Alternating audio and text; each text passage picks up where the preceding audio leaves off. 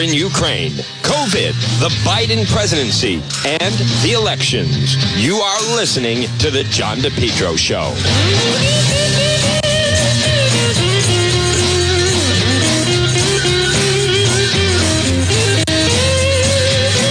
Well, folks, good afternoon. Right now it is 106, 106, and you're listening to the John DePetro Show on AM 1380 and 99.9 FM. Can always listen online at the website, depetro.com. This portion of the program on this Monday is brought to you by the Lodge Pub and Eatery. Folks, they had a nice crowd there yesterday. Watch, that was a good Patriot win. Listen, uh, you know, not bad. Not bad, a little rough. But uh, all in all, that was a good Patriot win uh, for the most part. So, but check it out, and they'll have Monday Night Football tonight. It's the Lodge Pub and Eatery, 40 Breakneck Hill Road in Lincoln, or you could pop in right now for lunch. All right, I want to um, get with some of the sound, especially last night. President Biden did a big interview with uh, 60 Minutes. We're going to play that. I also want to play, listen to the Florida Lieutenant Governor telling Fox and Friends that it is not true that Florida paid to have them, that they were misled. So that's what um, I want you to listen to that. But Lieutenant Governor, I wanted to actually give you an opportunity to respond to some of the things. So there are various accusations. Of course, you've seen it: kidnapping, um, human trafficking, human trafficking. Uh, but I do, I am curious about the details. So I know that these 50 Im- illegal immigrants came from Texas through the coordination with Florida. You're being accused of lying to the immigrants, illegal immigrants, about where they were headed. Um, that's one of the things, in addition to the the you know, kidnapping charges that are being thrown out. Is that true? Under what what was the my understanding is most of these all of this is under voluntary status when it comes to these immigrants headed north. How was this coordinated?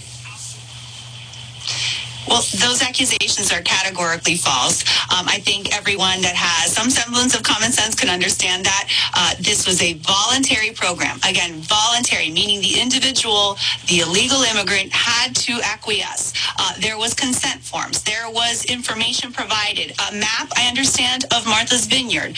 Um, so all of this was done with full consent, full awareness. There was no lying. There was no duping. Uh, this was not like Biden's program of flying people in the cloak of darkness, not informing the uh, the the government, not informing us when we've requested information. We've had to sue the Biden administration for their catch and release policy. So all this was done absolutely under the sunshine, if you will, with ample information. And these people opted to go there. They came into Florida, and from there they went on to their final destination. And again, this was, the governor said very clearly, uh, this was a tool that we had at our disposal, something that we got approved back in March.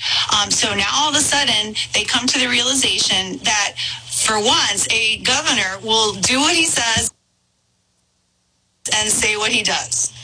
Yeah, very, very powerful, as a matter of fact. Let's go to um, uh, the New York City Mayor, Eric Adams, talking about uh, migrants being busted in New York City. New York is Here we go. bringing the mayor of New York City, Eric Adams. Mayor Adams, thank you for joining us. Uh, so you you have said that New York is overwhelmed by this crisis. What are you being told by the Biden administration? what are they doing uh, to alleviate the situation? A, a, a crisis calls for uh, coordination. And uh, I traveled to Washington last week, uh, spoke with uh, Senator Schumer, Senator uh, Gillibrand, and other lawmakers, and sat down uh, with uh, the uh, Biden administration to talk about how do we coordinate. And their goal is to make sure that we get the resources and the coordination that's needed. Uh, as the mayor of El Paso stated, uh, these migrants and asylum seekers are not coming to any particular city. They're coming to America. This is um, an American uh, uh, crisis that we need to face, a crisis that were made by human hands uh, by some of the governors in our southern No, Well, it's because you don't have a secure border. I mean, it comes back to not having a secure border. So, um, let me go to this was 10 news conference. Ashley Kalus about Helena Foulkes and Governor Ron DeSantis. Let me hear this. Things that you like. You're not A couple of weeks ago, you were asked who your political hero was, and you said DeSantis. Right. I asked you today who your political hero was, and now you say Helena Foulkes? Well, whoa, whoa, well, hold I on. What okay. engine are we getting off here? Here's the thing: is that you have look at certain things that you like. You're not going to always like everything about everyone. So I was asked about DeSantis in an economic forum, and the reality is that uh, Florida is doing well economically. The economic policies are ones that are having businesses move there. Okay. There is economic success. When we're talking about a leader now, when we're talking about Helena, we have somebody with grace, a record of success, and someone who put on a good fight. So you can you can put those two things together. They're separate comments, but it's all you know. Leadership is leadership. So there are policies that I admire, and there are people. And Helena is one of those. She ran a good race. She has a record of success, and um, and she's a great uh, female leader. Like we should give credit no matter what party you're in, to people who get in uh, the political ring when they don't have to. If I heard right, you like so you like DeSantis the way he ran. He runs Florida. You didn't like that he sent us a couple of plane loads of of uh, migrants to Martha's Vineyard. Uh, correct. I am about so uh, the And you wouldn't like, would you, you wouldn't like that if you did that to, Rhode- to Rhode Island, would you? as a governor of Rhode Island, I don't think any governor would like Okay. would like to deal with that. I mean, that is you're gonna we we have a, a housing crisis now, we have a homelessness crisis, and so that would be difficult for any governor to deal with. You know, um, again, I, I think um, I know some people are upset that she didn't fully back Governor DeSantis with that move. I, I recognize that, but she is trying to win a general election. And to me, somebody that's trying to do that, she also, what people have to understand is she has to run, and the same thing with Krista Mayor Alan Fung. They have to run. Folks, right now it's 113. Good afternoon. You're listening to the John DePetro Show on AM 1380 and 99.9 FM. Right now, that they, they have to run the race that they're comfortable with. Uh, period and and they can't run or be something that that they're not comfortable with. They have to be exactly who they are. There were people that there were people that never have liked the approach of Cranston Mayor Alan Fung. They feel that he's too much of a nice guy. He doesn't go for the throat. He is and runs campaigns that he's comfortable with we're going to find out whether or not it's enough. So they, the worst thing is when they are something that they're not. Let's go to ABC uh, this week. Jonathan Karl, is there a sense there's a strategy from this administration on the border crisis? Let's um, listen to this. There is a strategy from the administration on this? Not as of right now. It seems like they're trying to control it. But, you know, there also is no strategy or conversation on Capitol Hill. This was developing, of course, when, it, you know, we talk about flyout days, they- both the Senate and the House going out of town for the weekend. It might be a topic of conversation this week. However, it's right around the midterms. No one wants to talk about this except Republicans, of course. Is there a sense that there is a strategy from the administration There on is this? not. Not as of right now. It seems like they're trying to control it. But, you know, there also is no strategy or conversation on Capitol Hill. This was developing, of course, when, it, you know, we talk about flyout days, they, both the Senate and the House going out of town for the weekend. It might be a topic of conversation this week. However, it's right around the midterms. No one wants to You know, I think it's, I think it's actually good timing for the midterms. Anything to shift it off, it's a problem. It's a problem, and I'm not convinced that it is. It's not so much. There's right now at 115. I, I don't think. I think the Democrats overplay their hand on this whole issue.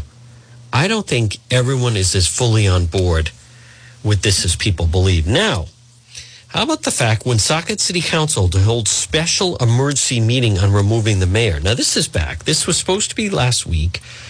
And then the mayor, I believe, got a, a stay from the state Supreme Court. But it's happening again.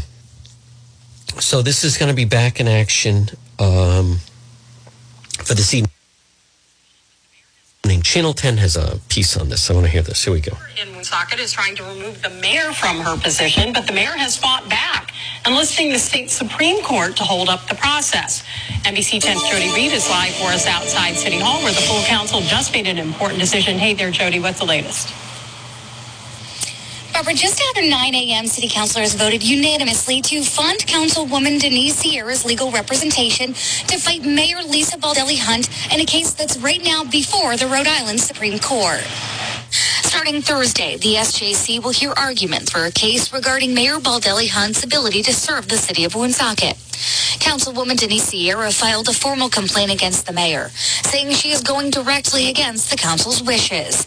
The removal process was halted after Baldelli Hunt filed a court challenge. I think corner to corner, the complaint speaks for itself. There are nine charges in there that will be heard, and the administration will have a chance to defend them to prove that they're not true.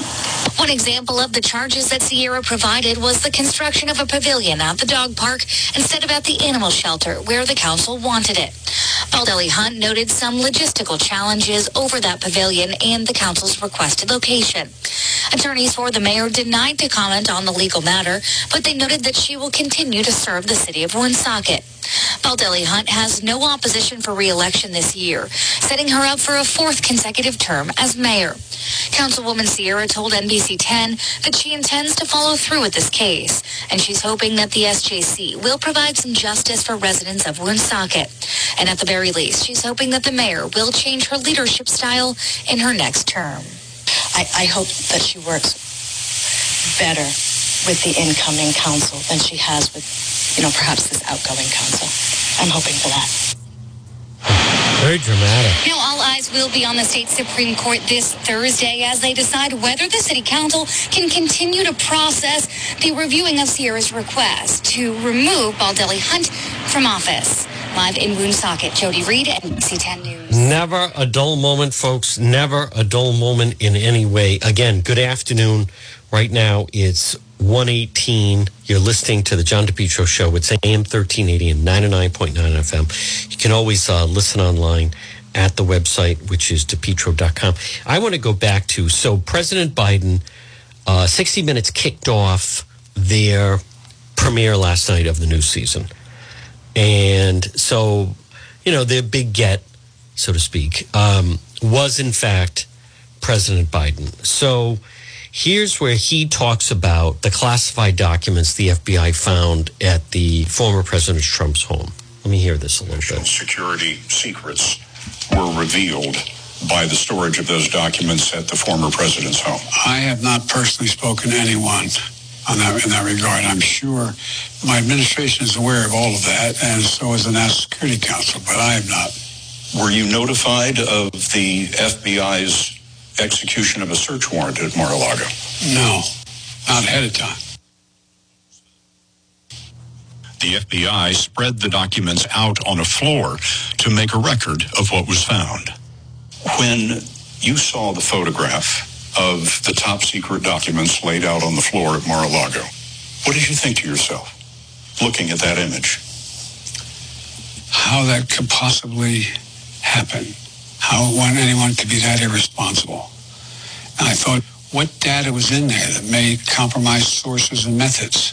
By that I mean names of people who helped or et cetera. And it's just uh, totally irresponsible. And you don't know what was in those documents?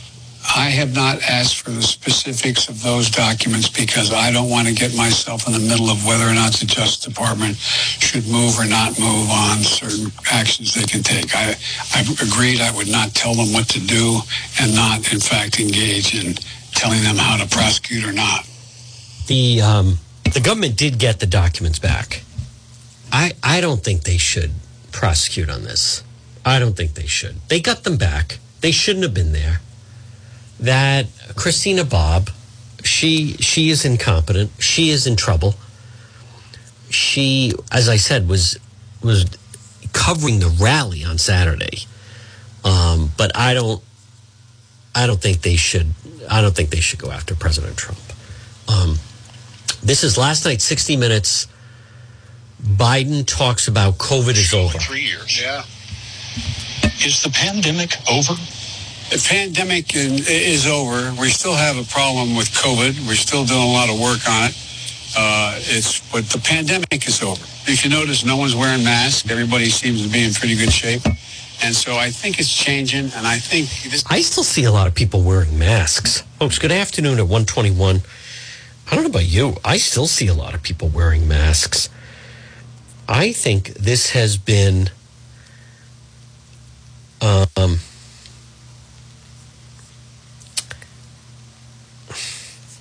I, I think this this the, some people it's just part of their identity. But I, I think, and I don't have a problem with it. I don't say anything if I see someone wearing a mask. Let me go to this. Um, David Place worries. What worries them the most, Alan Funkman moderates the Republican majority in the U.S. House, almost ensuring none of the BS about cutting or privatizing Social Security will come true, unless, of course, you're a millionaire like Magaziner. Then they should cut his and his friends' benefits. They they are very very concerned over President, uh, excuse me, Alan Fung's chances in CD two. Very very concerned over his chances in CD two. Let me go back to President Biden last night on 60 Minutes. Doesn't it plan on changing the federal income tax bracket for individuals? Um, you know, this also this business that he feels, you know, just watch me and that he's fine and that he's able to get everything done. I, I don't find that in any way. If anything, they seem to be managing him better and trying to keep him out of you know certain situations where then he just he still cannot find where he's supposed to walk off the stage. How about this? The mayor of New York is considering housing illegals on cruise ships. And what, I mean, I want to pursue this. this thing about the cruise ships. Is that really a possibility that you might be able to do that? We're looking at that. That was something that the previous administrations, uh, Bloomberg administration, of my understanding, they looked at that during a surge. And so we're looking at that as a temporary measure, uh, not as a permanent. On cruise ships, boy, they're living it up. Private jets, private jets, cruise ships. Is there is, is there anyone that thinks that somehow that this is a deterrent to people trying to enter the country illegally? I mean, if, if anything, if you heard they're flying them around in private jets and letting them on on cruise ships, I don't um, I, I don't I don't think that's a deterrent. All right, let's go back to 60 minutes. Biden, watch me if you think I don't have the energy level uh, to do the job of president. Mr. President, you are the oldest president ever. Pretty good shape, huh? Which leads to my next question. You are more aware of this than anyone. Some people ask whether you are fit for the job. And when you hear that, I wonder what you think. Watch me.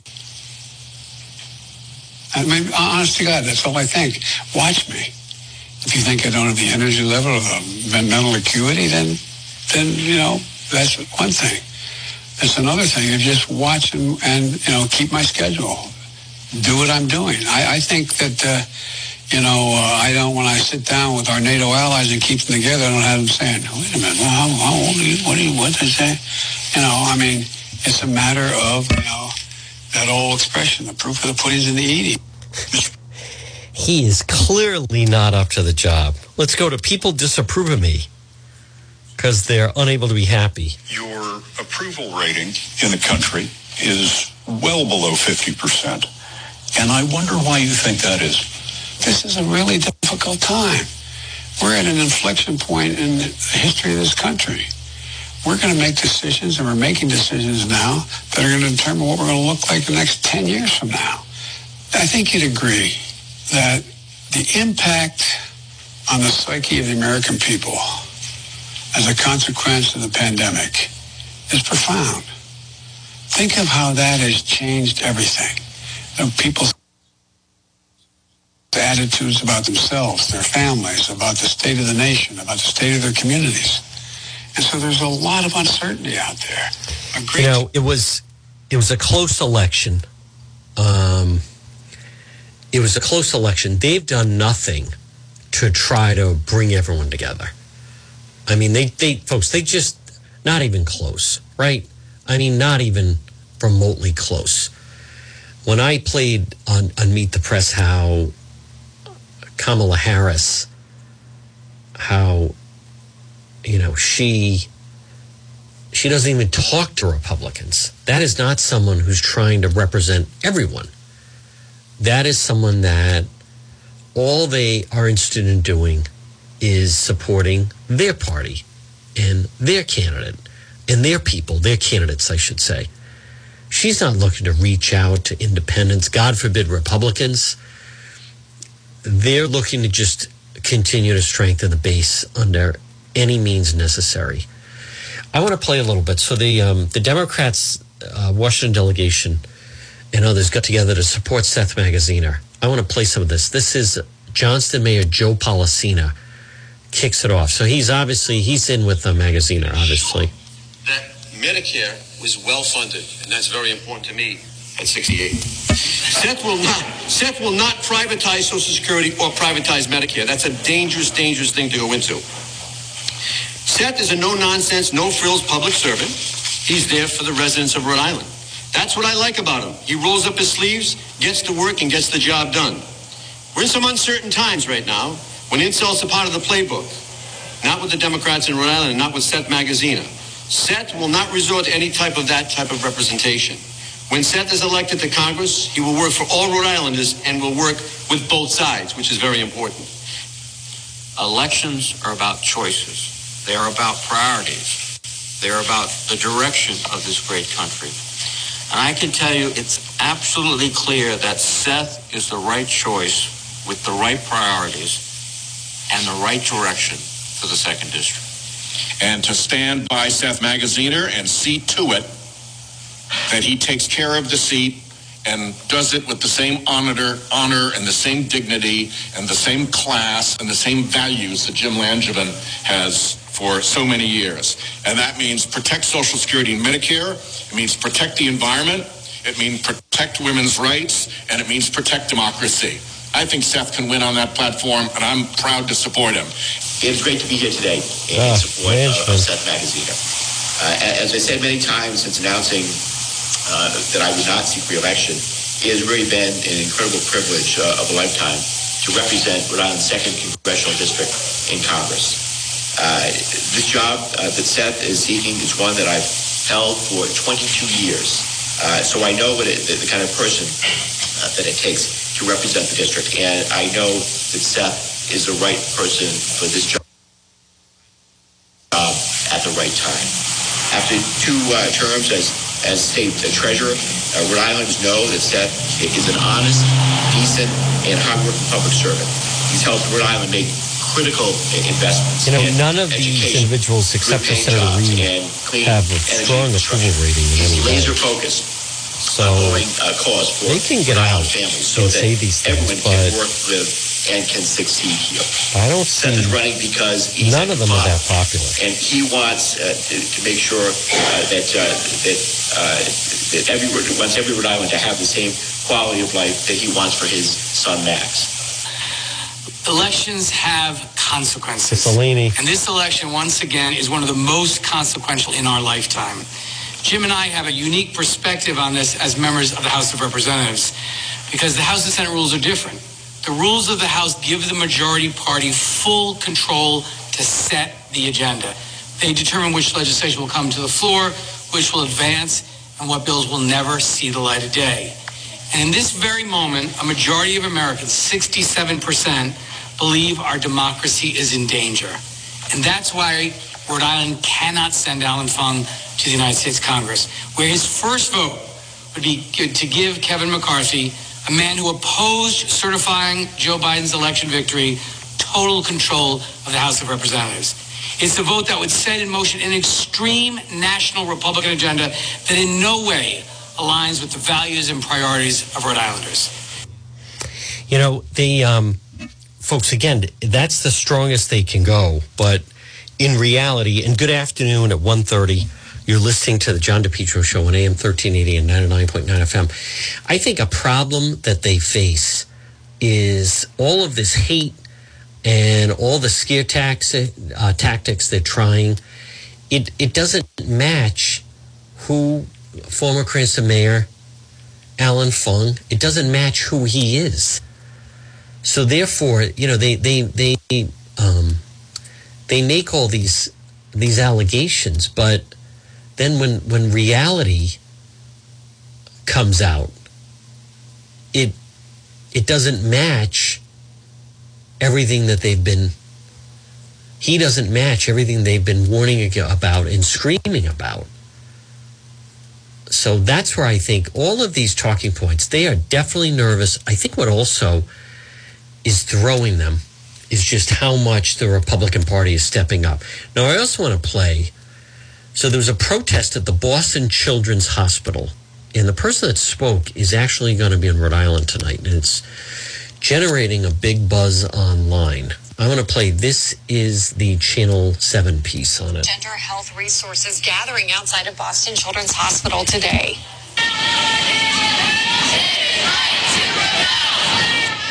Police were on the scene as both groups assembled on sidewalks outside the hospital. The hospital is the nation's first pediatric and adolescent trans gender health program.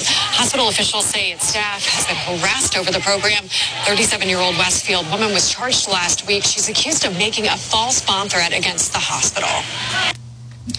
So they had um, quite a few counter protesters out there and a lot of screaming and so forth. I, I don't know anything about that woman that phoned in the, um, the the fake bomb threat.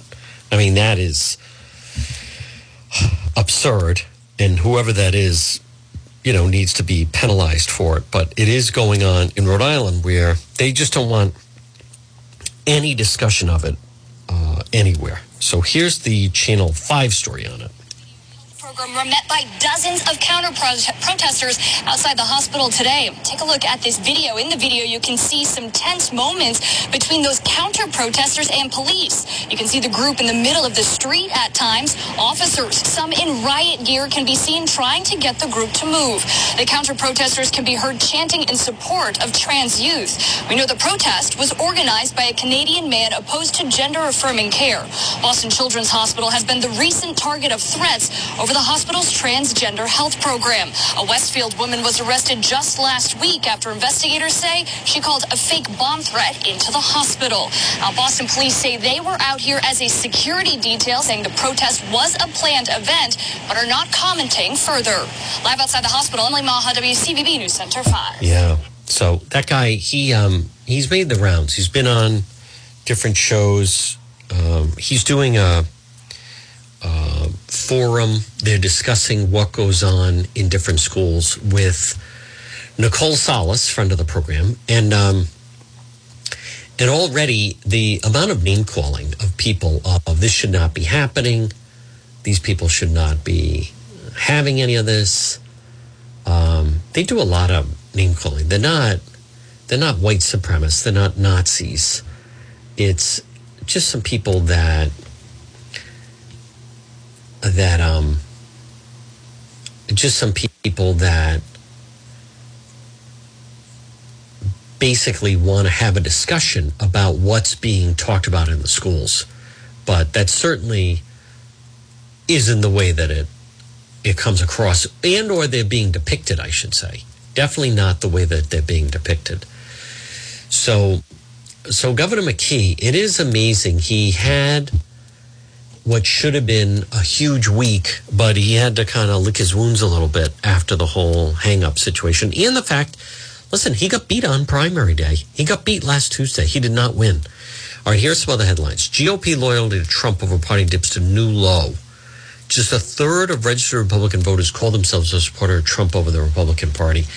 You know, there's a couple things about that. The president has not caught any good headlines, meaning President Trump, number one.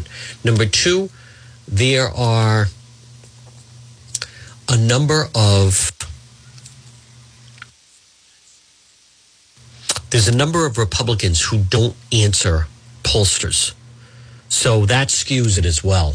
I mean, you're talking about, they're certainly not talking to the people that were standing in Ohio holding up the number one for QAnon. I mean, that they definitely weren't. Virginia governor seeks to roll back transgender student protections. New policy. Students' participation in certain school program use should be based on their biological sex. He is Governor Glenn Youngkin. He is someone to watch. I believe you never know what happens until they all get up on the debate stage. And President Trump on the debate stage in 2015 and 2016 was very different than President Trump being on the debate stage in 2023 if he does in 2024. But certainly 2023. Big, big difference. Through those two, they're going to attack him. He will be attacked. Um, President Trump right now, I think is he's kind of in a in a bubble a little bit. No one, no one, um, no one in his circle really disagrees with him, and as a result of that, you get a false sense of everyone who's out there. I think, you know, he gets on the debate stage next next spring is when they're going to start the debates. The uh, I know it still seems early, but the Iowa straw poll is is next August. It's less than a year away, so they're going to start debating within the Republican primary, and we'll see what happens with Biden. But he's going to be eight years older than he was back in 2015. Okay, so what? He's eight years older, but I think it makes a difference a little bit. I want to play some of uh, Meet the Press, and it's it's kind of this new. They call it Christian nationalists, um, and uh, Peter Baker of the New York Times was part of the panel touching on this. I want you to just hear this a little bit. Some candidates that Trump has endorsed, who are all sort of preaching this. There's no wall uh, between church and state. Take a look values are not particularly Christian, but he recognized oh. in 2016 something important. Hold on, here we go. We put a mash together of, of some candidates that Trump has endorsed mm-hmm. who are all sort of preaching this there's no wall yeah. uh, between church and state. Take a look. And I'm tired of this separation of church and state junk. In November, we're going to take our state back. My God will make it so. We need to be the party of nationalism. And I'm a Christian, and I say it proudly. We should be Christian nationalists.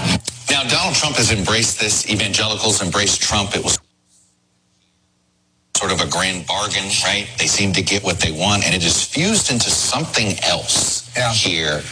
In your reporting on Trump, how, how, does he view this sort of Christian uh, nationalism that, that is attaching itself to Trumpism. Well, and it's very opportunistic, of course. Obviously, it's not saying anything surprising to say that Donald Trump is not exactly the most uh, religious person in the world. Uh, certainly his values are not particularly Christian, but he recognized in 2016 something important, which is that these uh, Christian conservatives were important to his victory, right?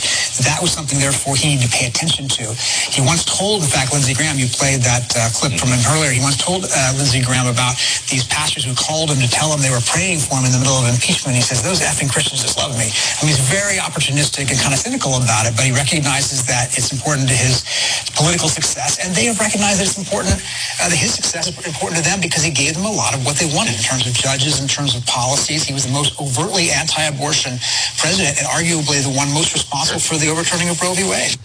You know, I, I don't know how that's going to play on a national stage. I mean, definitely with the base, but the Christian nationalists, I, I don't, I don't I don't think that.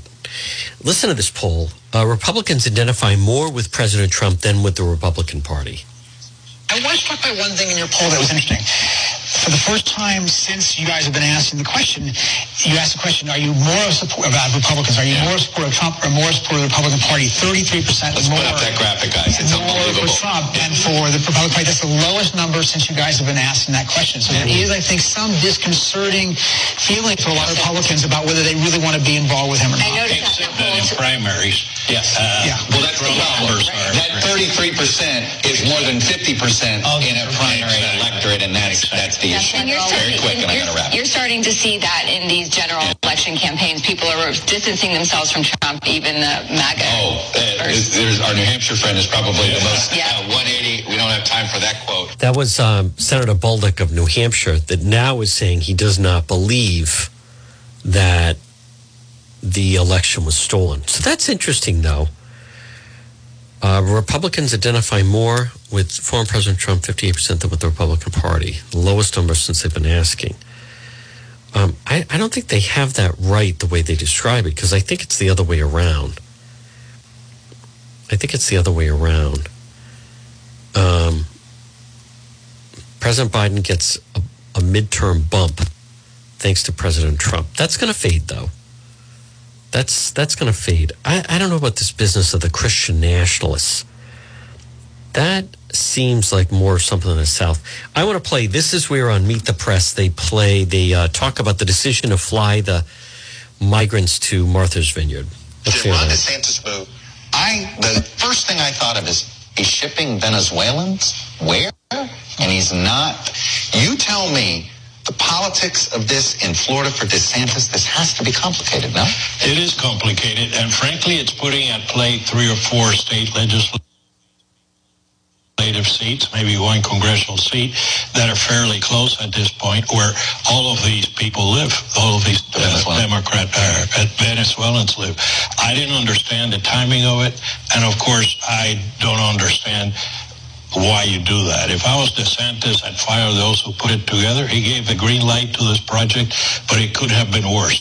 People who were already qualified for asylum application, people who were where they were they had the right to be, people who were lied to, people who were taking Martha's Vineyard, and people who weren't in Florida using Florida taxpayer dollars. And so I, I didn't understand any of it. And then when I saw the small children, it just broke my heart. Oh, I, come on. I, uh, I there was one. There's one. They got to fly in a private jet and dropped off in one of the nicest places in the in the Northeast. Oh, come on. It's always but notice they always go about the children. I saw one. It was mostly mostly young guys in their 20s and 30s. That's who I saw that was on uh, that were flown to the vineyard. And there's some odd photos of them like doing gang signals with I think the rep and again, hey, they came in here and obviously, you know, they don't they you forfeit some of your rights when you illegally enter a country. And folks, I'm looking um boy, Puerto Rico just got annihilated with the storm and the rain. I think the entire island is without power. The entire island is without power and it is underwater. So I want to check. We have our um, our friend Geo, who uh, is in Puerto Rico. Let me see if he has any.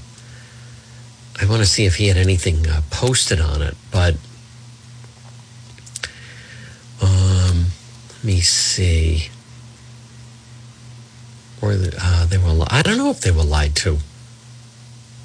I'm not. I'm not sure how you say people that break into the country illegally and enter, how you then say that they're they're, they're not supposed to be here in the first place. All right, let me see. Um, let me just see if Geo has anything posted from Puerto Rico. No, he does not. But I maybe he has a lot going on. Hmm. I would think if the, the entire island of Puerto Rico is without power. Think of that. And then trying to get everything turned back on again. It's not like, you know, think when we go without power, what a drag it is. Now picture there. All right, let me go to this was um yesterday on This Week, reporting from Texas about the Republican leaders in immigration again. Let me hear this. On the border with Mexico and tracking the very latest. Good morning, Maram. Hey, good morning, John. Look, as you know, border crossing crossings is nothing new and politicians using immigration to rile up a certain amount of people. That is nothing new either but i have lived on the border grew up on the border and have been covering immigration for well over a decade. Right now this busing situation that is fairly new.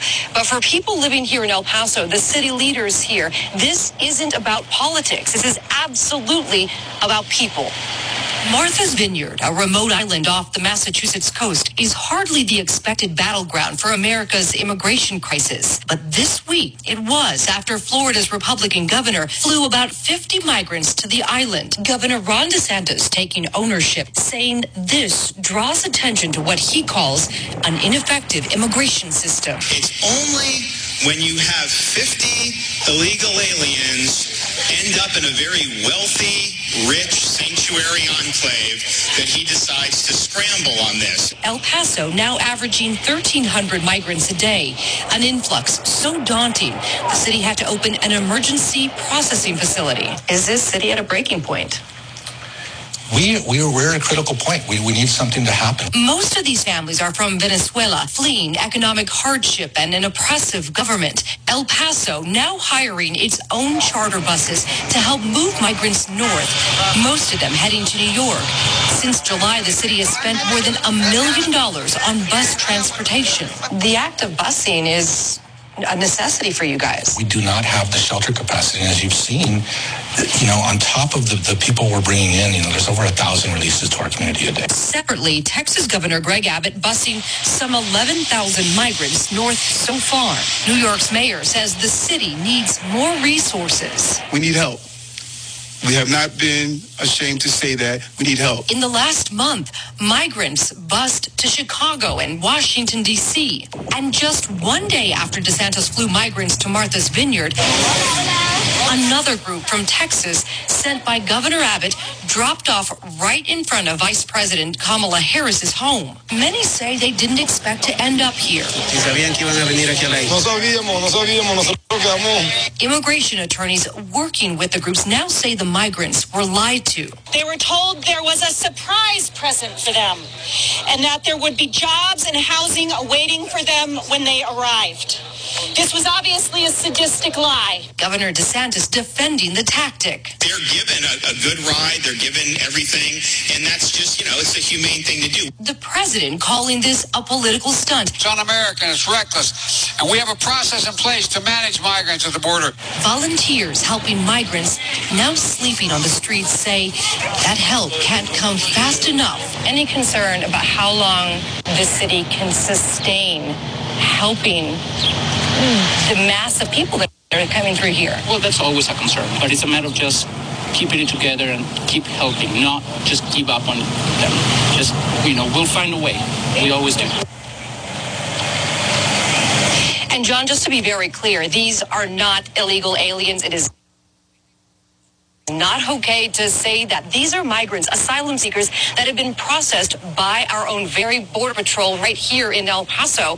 I have to also say, for moving forward, El Paso says right now they don't need a surge of people coming from the feds. What they do need is transportation. They're even talking about maybe setting up a temporary shelter funded by the federal government. That is what they need right now on the border. You know, um, this whole business, though, they, they're asylum seekers they're not illegals. I, I don't I, I don't pers- I don't buy into the whole thing. I just do not. Folks, good afternoon. Right now it is 149 and you're listening to the John DePetro show. It's AM 1380 and 99.9 FM. This portion of the program brought to you by Matthews Oil Company. They'll keep you warm this winter. Call right now and set up delivery with Matthews Oil Company 401 942 7500. 24 hour emergency service, complete service, residential, commercial uh, customers over four generations. Matthews Oil Company, 401 942 7500, celebrating 90 years of service. Heating oil, they also do service and maintenance. 24 hour emergency service, Matthews Oil Company, 401 942 7500. Now, I want to also replay. I believe this could be a big night. Uh, we'll see what happens as far as the mayor of Woonsocket, where once again they are trying to remove the mayor. And Channel 10 has, I think it's a decent package on it, kind of sums it up a little bit. Last week, this was supposed to happen with the, but the Rhode Island State Supreme Court, they intervened and seemingly put an end to it, or stopped it, I should say. So, but they are going to hold a special emergency meeting on removing the mayor. So I want to play. Um, Channel 10 has a little package. I think it gives some some background. I don't know if they're going to, um, the mayor's going to be able to stop this or if in fact this is going to proceed. This is the Channel 10 package. on it. Socket is trying to remove the mayor from her position, but the mayor has fought back, enlisting the state Supreme Court to hold up the process. NBC 10's Jody Reed is live for us outside City Hall, where the full council just made an important decision. Hey there, Jody, what's the latest? Barbara, just after 9 a.m., city councilors voted unanimously to fund Councilwoman Denise Sierra's legal representation to fight Mayor Lisa Baldelli Hunt in a case that's right now before the Rhode Island Supreme Court. Starting Thursday, the SJC will hear arguments for a case regarding Mayor Baldelli Hunt's ability to serve the city of Woonsocket. Councilwoman Denise Sierra filed a formal complaint against the mayor, saying she is going directly against the council's wishes. The removal process was halted after Baldelli Hunt filed a court challenge. I think corner to corner, the complaint speaks for itself. There are nine charges in there that will be heard, and the administration will have a chance to defend them to prove that they're not true. One example of the charges that Sierra provided was the construction of a pavilion at the dog park instead of at the animal shelter where the council wanted it. Baldelli Hunt noted some logistical challenges over that pavilion and the council's requested location. Attorneys for the mayor denied to comment on the legal matter, but they noted that she will continue to serve the city of Woonsocket. Baldelli Hunt has no opposition for re-election this year, setting her up for a fourth consecutive term as mayor. Councilwoman Sierra told NBC 10 that she intends to follow through with this case, and she's hoping that the SJC will provide some justice for residents of Woonsocket. And at the very least, she's hoping that the mayor will change her leadership style in her next term. I, I hope that she works better with the incoming council than she has with, you know, perhaps this outgoing council. I'm hoping for that. You know, all eyes will be on the state Supreme Court this Thursday as they decide whether the city council can continue to process the reviewing of Sierra's request to remove Baldelli Hunt from office.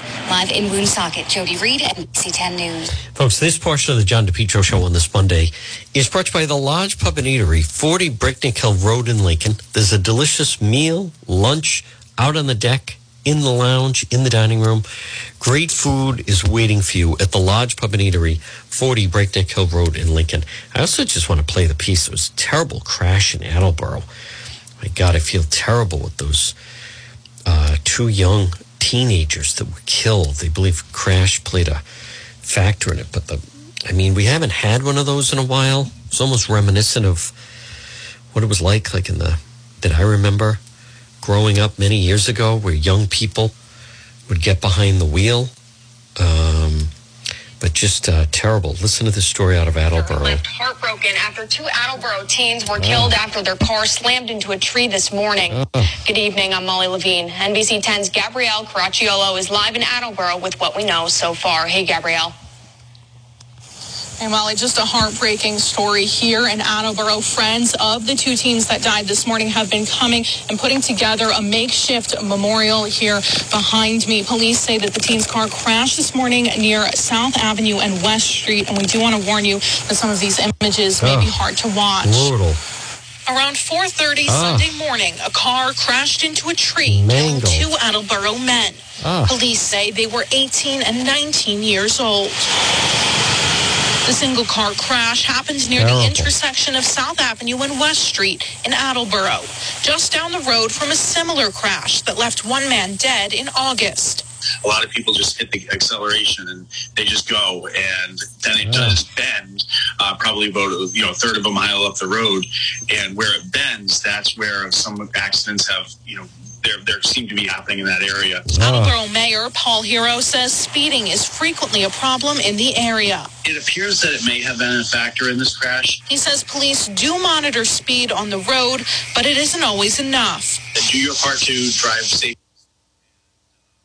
and responsibly. You know, that's you know, uh, the police can't be everywhere to enforce traffic rules, and uh, you know, it's it's incumbent upon you know the drivers to make sure they're driving in a way that is safe for them, but also other people on the road. Attleboro police say the cause of the deadly crash is still under investigation.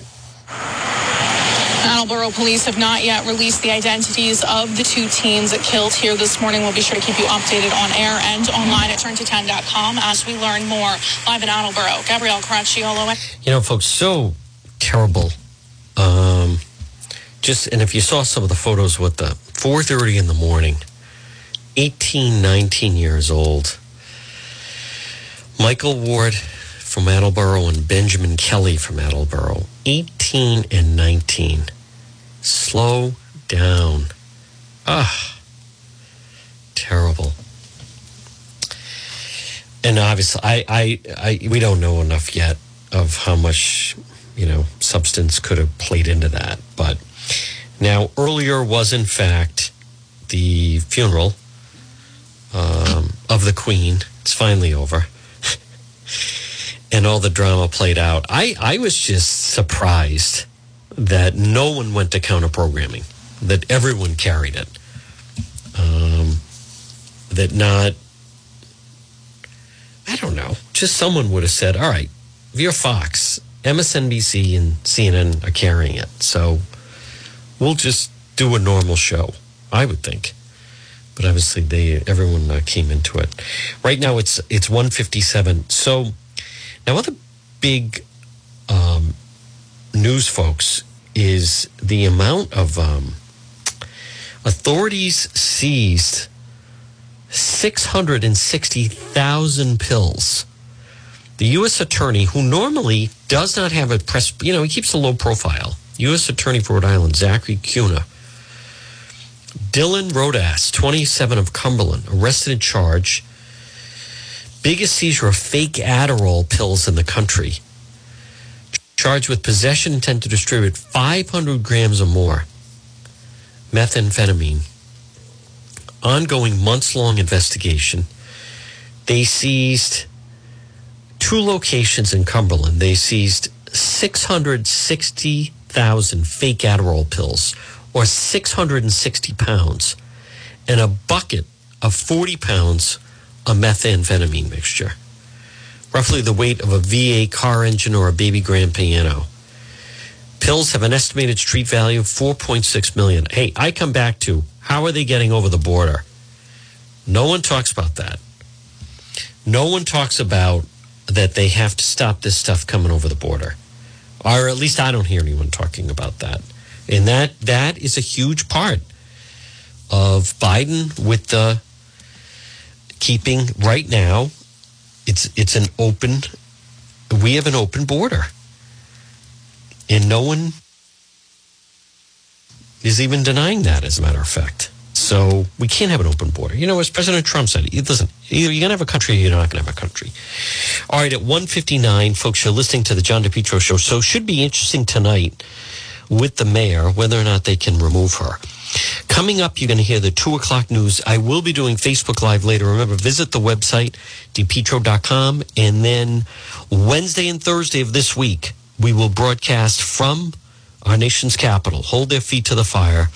It's uh, two days, and you're going to hear everyone involved with illegal immigration. In the meantime, listen, enjoy this Monday. We are back on the radio tomorrow at 11 and stay tuned for the 2 o'clock news. WNRI Woonsocket, W260DC. WN.